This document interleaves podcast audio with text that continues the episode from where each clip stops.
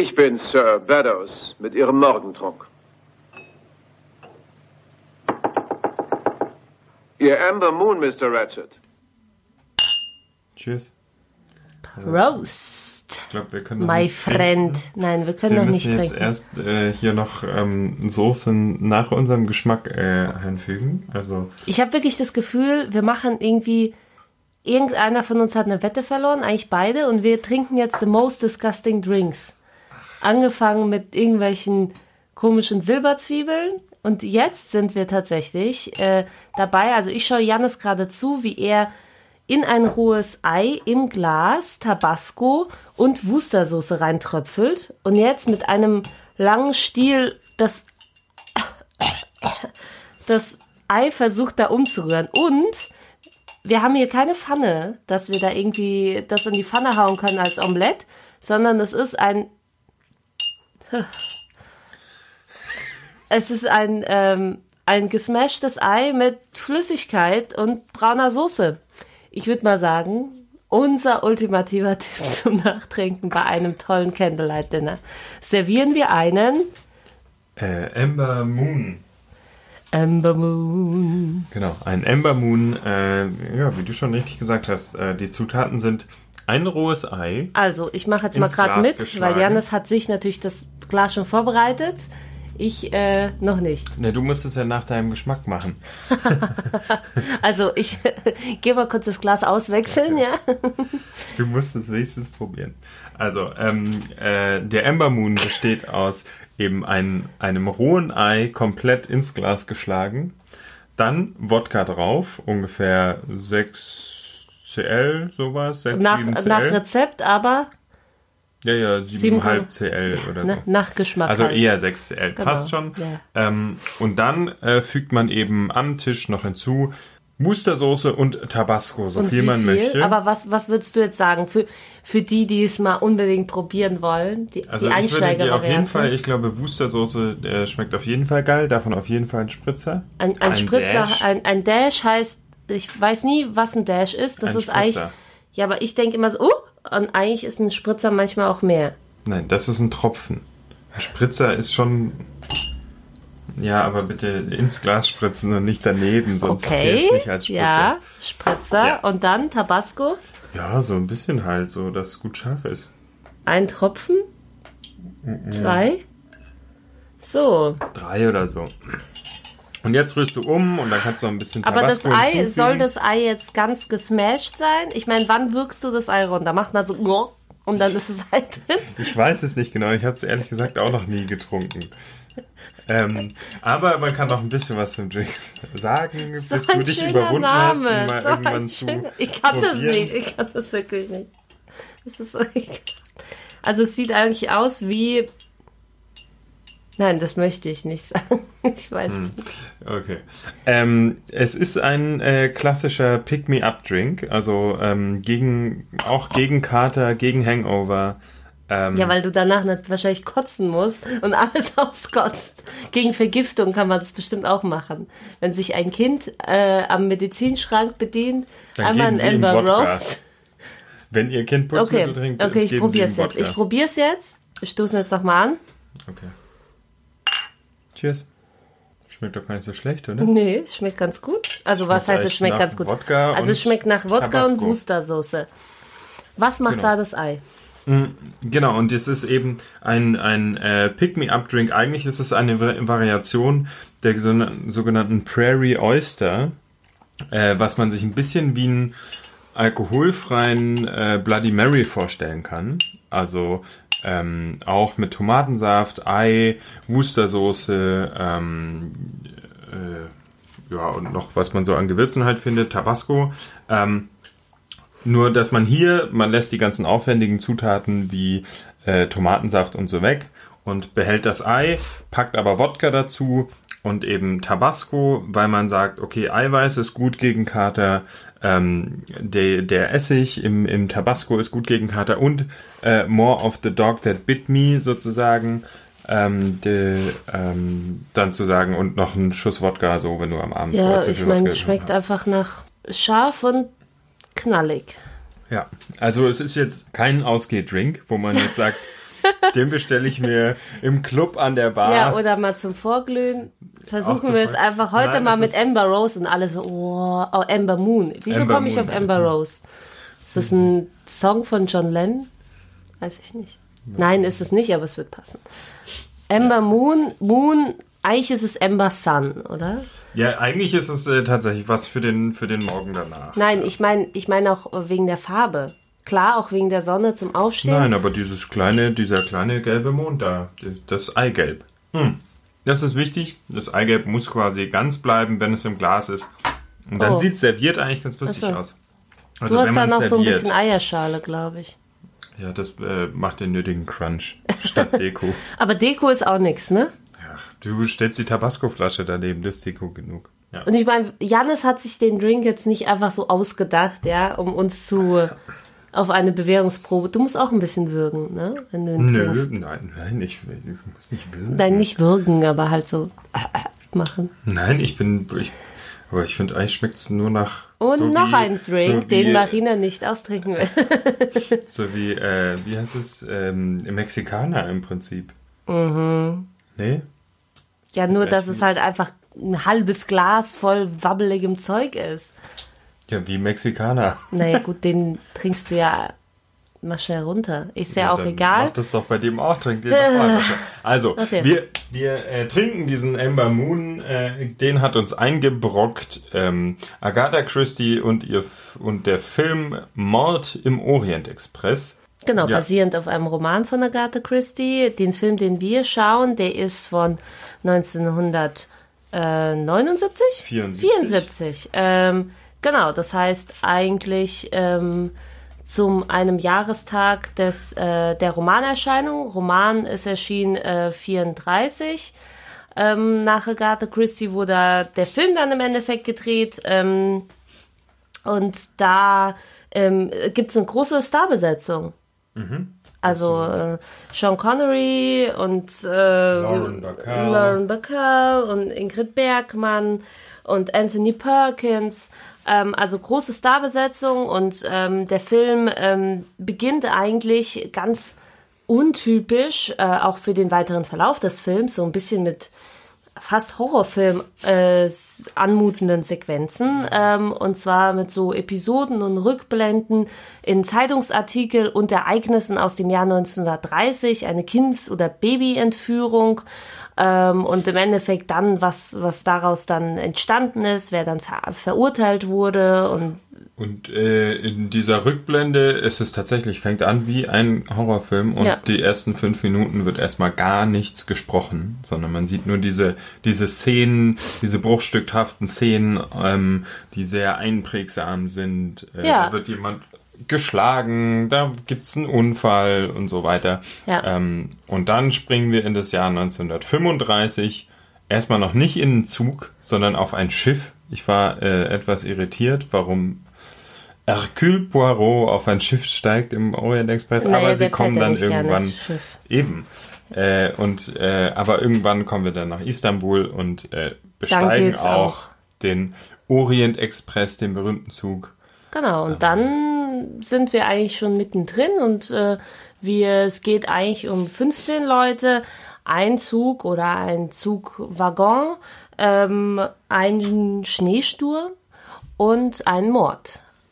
Das können wir, glaube ich, schon so sagen. Und dann alles, was sich daraus ergibt, und natürlich Hercule Poirots meisterhafte Arbeit an diesem Zug, und es ist eigentlich, finde ich, ein sehr spannender Film, vor allem auf einem sehr spannenden Roman, und es hat zwar einen sehr klassischen Aufbau, also dass man eine Einführung hat, eigentlich dann recht schnell ein Mord, dann eigentlich so die Zeugenbefragungen und eine sehr ausgiebige Auflösung. 27 Minuten dauert die Auflösung. 27 Minuten, ja, und die ist halt auch am spannendsten, Film, muss man sagen. Die ist sehr spannend, und die mussten sie, glaube ich, dreimal hintereinander drehen oder so, weil es quasi 8 Seiten Text waren für Albert Finney, der Hercule Poirot spielt.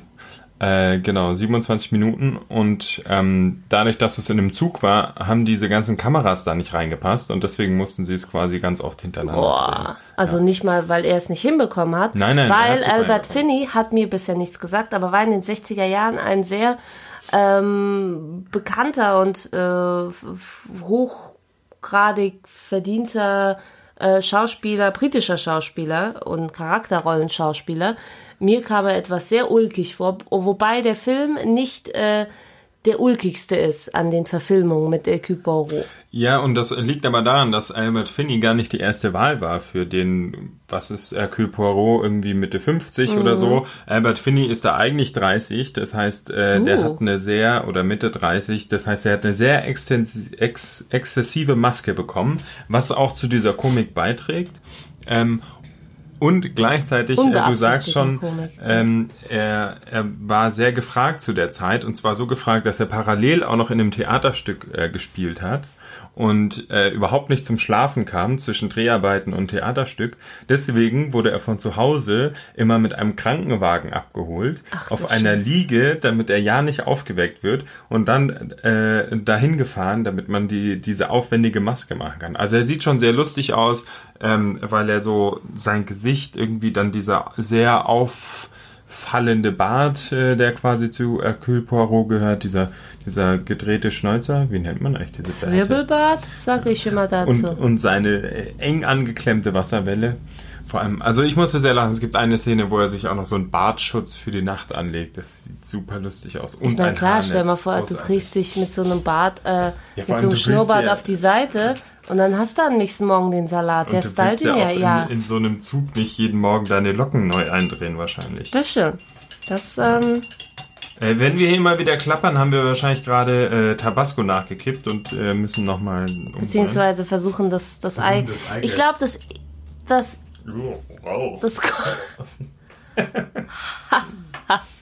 man gerade das ganze Eigelb. Und da sag ich halt, also von der Konsistenz und der Struktur...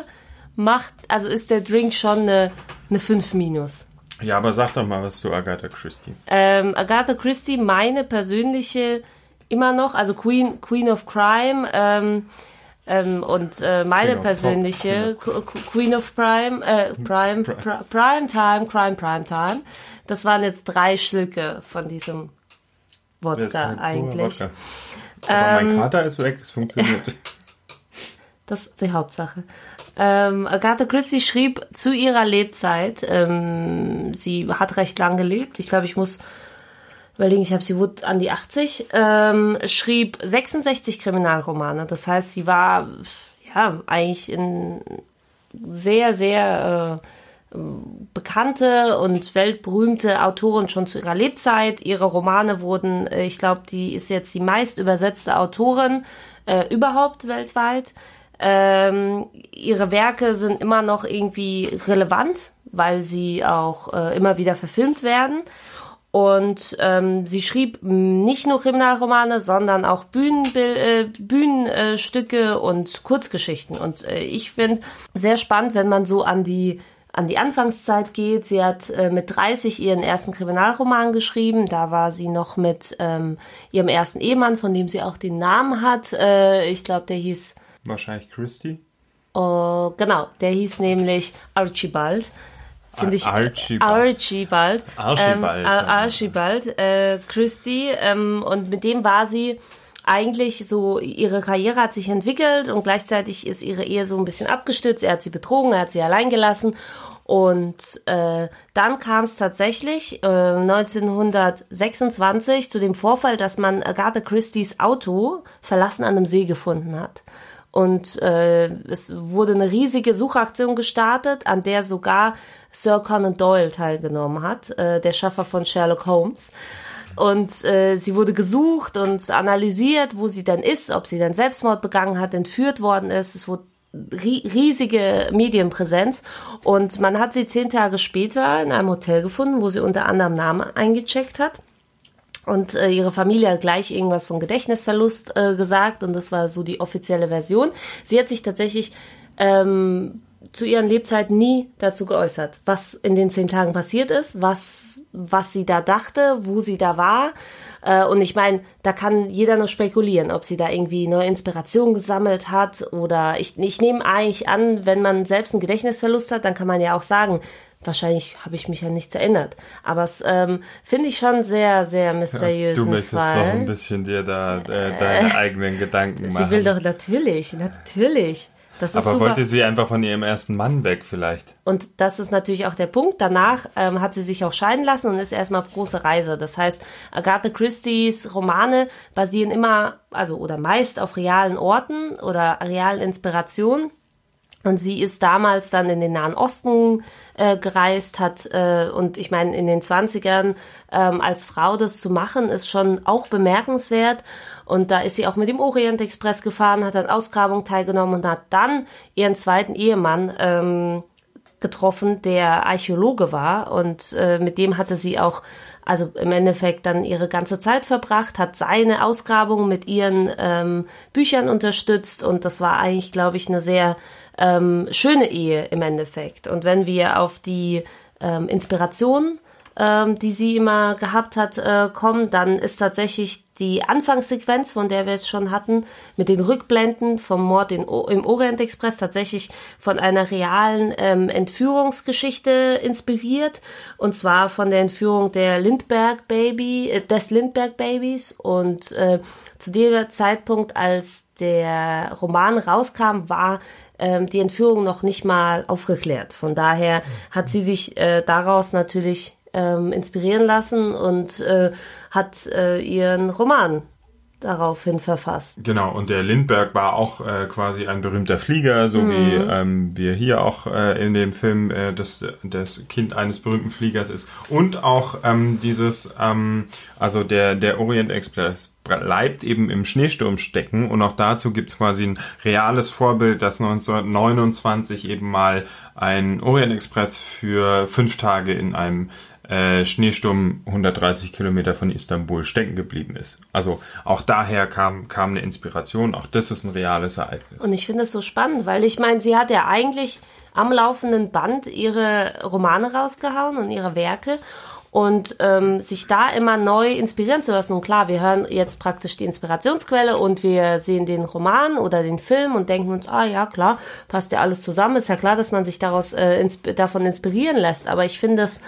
Sie hat ein sehr, sehr gutes Feingefühl für die Persönlichkeiten, für ihre Motive, für tatsächlich so tiefenpsychologische Motive, die sie aber dann auch infolge des Romans die Zuschauer, die Leser tatsächlich auch fühlen lässt.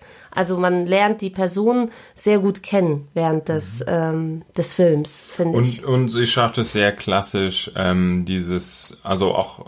das schafft auch der Film quasi so, dieses Mitraten herauszufordern. Ja. Also dieses ganz klassisch, wer ist der Täter, was glaubst du, wer hat's getan, hast du mich ungefähr alle 2 Minuten gefragt, was glaubst du, wer war's, was glaubst du jetzt? Ne, ich find's halt spannend, weil ich den schon kannte und dann dachte ich, wie kommst du drauf? Und das ist tatsächlich, glaube ich, der einzige Agatha Christie-Roman, bei dem ich, wenn ich 5 Sekunden überlege, weiß, wer es getan hat. Alle anderen habe ich schon gelesen, habe ich schon geschaut. Ich weiß es immer noch nicht. Wenn der Film losgeht, wenn es in der Mitte ist, irgendwann mal kommt da der Moment. Aber da ist tatsächlich die Auflösung sehr einprägsam, kann man so sagen. Und ich finde es immer sehr spannend. Man kann auch sagen, diese Verfilmung war quasi die einzige, die Agatha Christie gefallen hat. Eine der wenigen, mit der sie irgendwie zufrieden war. Ist auch die letzte. Sie ist mit 84 eben noch zu der Filmpremiere gegangen, 1974, und ist dann aber auch 14 Monate später gestorben, kurz darauf. Das war tatsächlich ihr letzter öffentlicher Auftritt. Ist aber der Film, der ihr mit am besten gefallen hat. Sie wollte erst die Rechte gar nicht hergeben, weil ihr davor die ganzen Verfilmungen nicht gefallen haben. Mhm. So. Aber es liegt auch daran eben, was dieses Star-Aufgebot und was da an Oscar-Power auch dahinter steckt. Ja.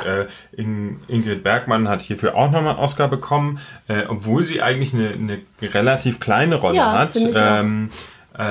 Eigentlich sollte sie auch die Prinzessin spielen, hat das aber abgelehnt und dafür die Rolle der Miss Olson gewählt. Man musste ihr sogar erstmal den schwedischen Akzent wieder beibringen. Den hatte sie inzwischen verlernt. Ja. Und hat aber dafür einen Oscar bekommen und hat aber auch ihr 5 Minuten Verhör durch Poirot am Stück One Take durchgespielt. Wirklich? Ja. Wow. Ich finde dass alle... Also man sieht die Starbesetzung schon. Das ist nicht einfach, also es sind wirklich Weltstars gewesen, ob es Lauren Bacall oder Sean Connery, man selbst im gehobeneren Alter, wie sie dann meistens 74 waren, wenn das so 50er-Jahre-Stars sind, merkt man ihnen an, wieso sie so weit gekommen sind. Also ich fand jede Szene mit den bekannten Schauspielern sehr einprägsam und sehr charakterecht. Und das versucht man jetzt auch nochmal wieder zu beleben. Also in wenigen Wochen, glaube ich, im November irgendwann, kommt eine neue Verfilmung von der Mord im Orient Express ins Kino. Auch da soll wieder ein Star-Aufgebot irgendwie Johnny dabei sein. Michelle Pfeiffer, Penelope Cruz, Willem Dafoe, Judy Dench, auch die dürfen sich da alle die Bühne teilen. Bin mal gespannt. Was glaubst du? Ich glaube, das wird so ein Sherlock-Blockbuster.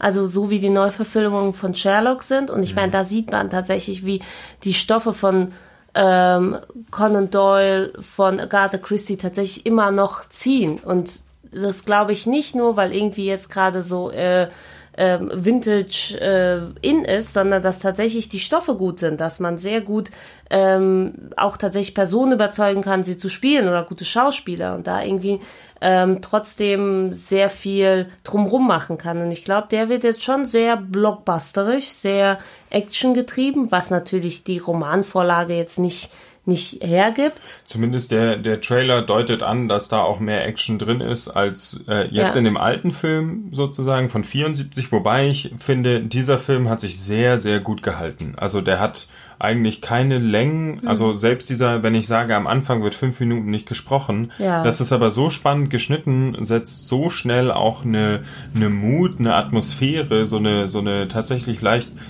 gruselige, spannende Atmosphäre, dass man den auch noch super weggucken kann. Also das ist so. Wow, Janis. Du bist aber ein richtiger Fan. Nein, ich sag, das ist ein Film, der auch sonst keine Längen hat, weil da ist Verhör auf Verhör und das ist spannend, man überlegt die ganze Zeit mit.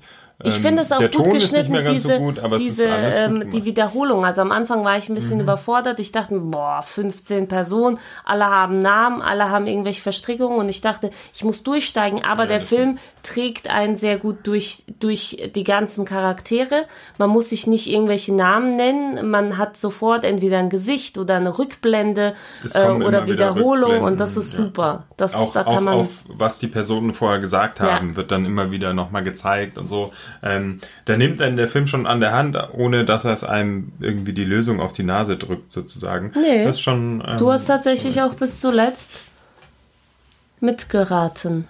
Ja. Join my Agatha Christie Fanclub. Ja, habe ich doch schon. Es ist ja auch tatsächlich gar nicht der erste Agatha Christie, beziehungsweise gar nicht mal der erste Hercule Poirot Film, den wir hier in diesem Podcast besprechen. Die andere Episode ist nur immer noch nicht veröffentlicht. Wir haben auch schon über, die Sonne... Das Böse unter der Sonne. Die Sonne über dem Nil, wollte ich gerade sagen. Das Böse unter der Sonne. Die Fortsetzung. Besprochen, aber das bringen wir dann einfach bald raus und da vergleichen wir nochmal einen ganz anderen Hercule Poirot. Tatsächlich ist es ein ganz anderer Hercule Poirot. Da kann man gespannt sein. Auch ein ganz anderer Stil, aber ich mag die alle. Ich meine, wann schaut man solche Filme? Wann würdest du so einen Film anmachen? Immer. Also ich denke immer an so einen entspannten Sonntagabend. Man will irgendwie noch den Abend schön ausklingen lassen, sich nicht irgendwie groß irgendwie überfordern, aber gleichzeitig natürlich immer im Kopf mitraten und mitdenken. Und das lenkt einen ganz gut ab. Andere gucken dafür den Tatort. So. Ja, aber der Tatort ist super langweilig. Jeder Tatort ist ein bisschen anders. Aber gut, du kannst ja mal, Tatort, wird da auch was getrunken? Bring mir einen Tatort. Weiß ich nicht. Müsste man mal Tatort-Experten fragen. Witzigerweise der Mord im Orient Express. Du hast bis jetzt noch nicht so viel davon getrunken. trinkt doch auch mal ein bisschen. Vom Tatort? Nee, von dem Drink. Ich habe versucht abzulenken.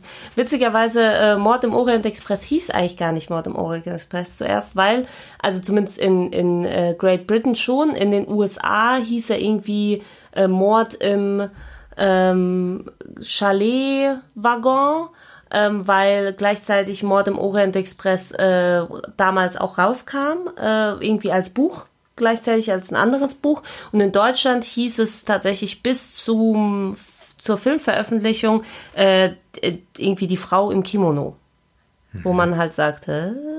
Okay. Ja, ein Kimono spielt eine Rolle, aber ja, aber nicht wirklich eine Rolle. Ja. Irgendwie die Frau im Kimono oder die Frau im roten Kimono.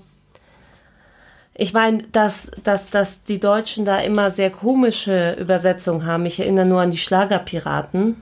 Ja, das haben wir schon zu Genüge bejammert. Genau. Ja, jetzt sag doch mal, wie findest du den Drink?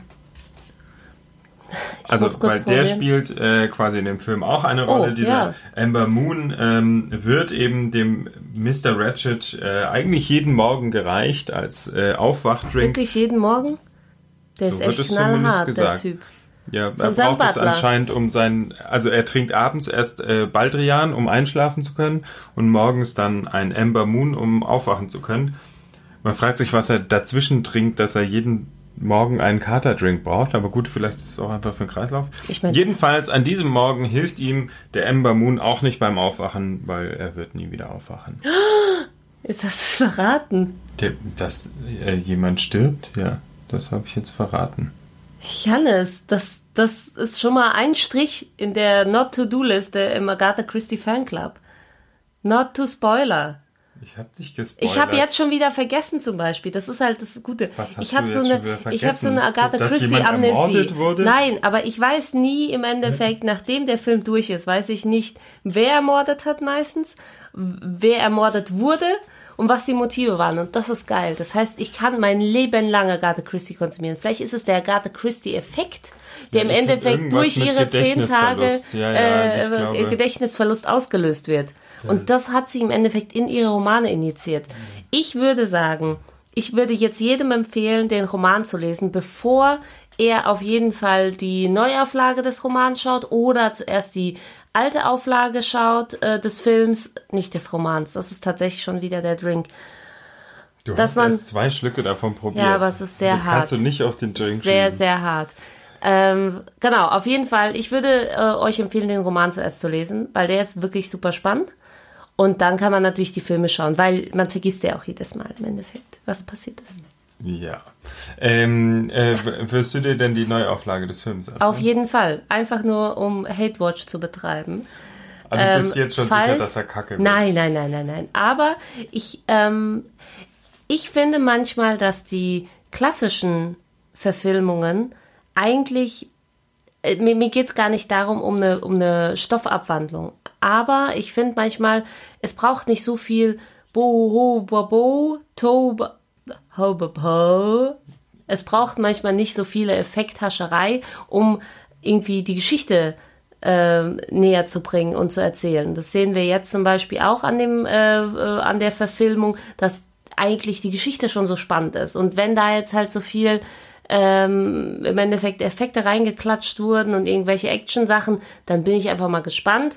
Ich meine, das ist wahrscheinlich ein super teurer Film gewesen, der Produktion, wenn man da irgendwie Johnny Depp und Penelope Cruz und eigentlich noch 15 andere Leute ans Set bekommt, die irgendwie Rang und Namen haben, dann bin ich tatsächlich gespannt, wie er wirkt. Und ich hoffe wirklich sehr, dass er gut ankommt und dass eigentlich weiter ein Stückchen Agatha Christie weiterlebt. Also wenn du jetzt sagen würdest, du willst den Drink unbedingt nochmal trinken, dann können wir natürlich den Film angucken und danach nochmal darüber sprechen, wie er uns dann gefallen hat. Aber da du den ja jetzt hier nicht anrührst, so, Jannis, jetzt sagst du da mal, wie schmeckt dir der Drink? Und jetzt mal ehrliche Meinung. Erinnere dich bitte gerade an deinen, jetzt kommt das Ei dran, oder? Also, ja. Es ist, ich glaube, man muss es tatsächlich mehr so auf Ex sehr schnell trinken eigentlich. Ich glaube wirklich, das ist so zum Glück. Ja. Ich muss sagen, ich hatte es viel schlimmer erwartet, als es ist. Oh. Aber es ist tatsächlich mehr Medizin als jetzt Genussgetränk. Ich glaube, ich zweifle tatsächlich so ein bisschen an der Wirkung, ne? Naja, es ist halt Konterbier, Eiweiß, bisschen Schärfe und so. Also mir reicht einfach ein heißer Kaba und ein bisschen Schlaf. Ja, jeder hat so sein Hausmittelchen, aber es ist, also, ja, funktioniert genauso gut oder schlecht. Es sieht so ekelhaft aus, Aber probiert den Drink unbedingt aus und sagt uns Bescheid, wie er euch gefallen hat. Ja, ihr findet das Rezept natürlich auf gucken-trinken.de, auch wenn es gar nicht so lang ist, aber falls ihr sicher gehen wolltet, haben die wirklich gesagt, da kommt ein ganzes Ei rein. Ja, genau, und zwar roh. Könnt ihr da alles nochmal nachlesen. Wäre ja noch schlimmer, wenn es gebraten wäre. Naja, Papa. Spiegelei oder was? Ja. Wie hätten Sie denn Ihren Amber Rose? Als Spiegelei, Omelette? Jetzt sagst du auch schon Amber Rose. Amber Moon. Ich weiß nicht. Irgendwas ist mit Amber Rose. Also wenn ihr wisst, was Amber Rose ist, bitte schreibt es uns auch. Weil irgendwas muss es sein, weil es geht uns sehr gut von der Zunge. Amber Rose, ist es nicht eine... Da, das ist ein Model. Das ist hier diese Freundin von Kim Kardashian oder kenn nicht? Kenn ich nicht, keine Ahnung. Not my Jahrhundert. Das ist zumindest eine Amber Rose. Not my Jahrhundert. Die alte Frau spricht. Ganz ehrlich, Agatha Christie ist für mich ein schönes weibliches Vorbild. Ich bewundere ihr Lebenswerk in dieser Zeit und auch in der heutigen Zeit würde ich es bewundern. Und für mich ist sie ein großes Vorbild. Ich wäre gerne Agatha Christie. Ja, du hast noch Zeit. Du bist noch nicht 30. Du kannst deinen ersten Krimi bis dahin noch schreiben. Ich bin gespannt. Ja. Der heißt dann Amber Rose, die Sonne über dem Nil. Also ich dachte ja, das heißt dann Mord im Regionalexpress. Oder so. Mord im Regio. Genau, Mord im Intercity. Warte, Mord in der Südwestbahn. Nee. Wie heißt es denn? Mord in der Öck. Mord in der Öck. Okay. Für alle Mannheim-Freunde. Ja. Für alle Mannheim-Freunde. Wir sagen nochmal Prost, nehmen nochmal einen kräftigen Schluck, oder? Genau, für alle, die einen anderen Katerdrink suchen, wir können nochmal unsere Bloody Mary-Folge empfehlen. Bitte nehmt einen anderen Katerdrink. Genau, wir haben auch schon Bloody Mary besprochen. Den kann man deutlich genussvoller trinken. Ansonsten freut euch auf die nächste Folge, da gibt es was Besonderes. Da das sind stimmt. Wieder Gäste da, aber auf eine ganz andere Art und Weise. Mehr verraten wir nicht, weil wir sind ja Teil des Agatha Christie Nicht-Spoilern-Clubs oder so. Oh dear. Mein lieber Freund, wenn Sie sich übergeben müssen, gehen Sie lieber ans Fenster, aber kotzen Sie um Gottes Willen nicht gegen den Wind.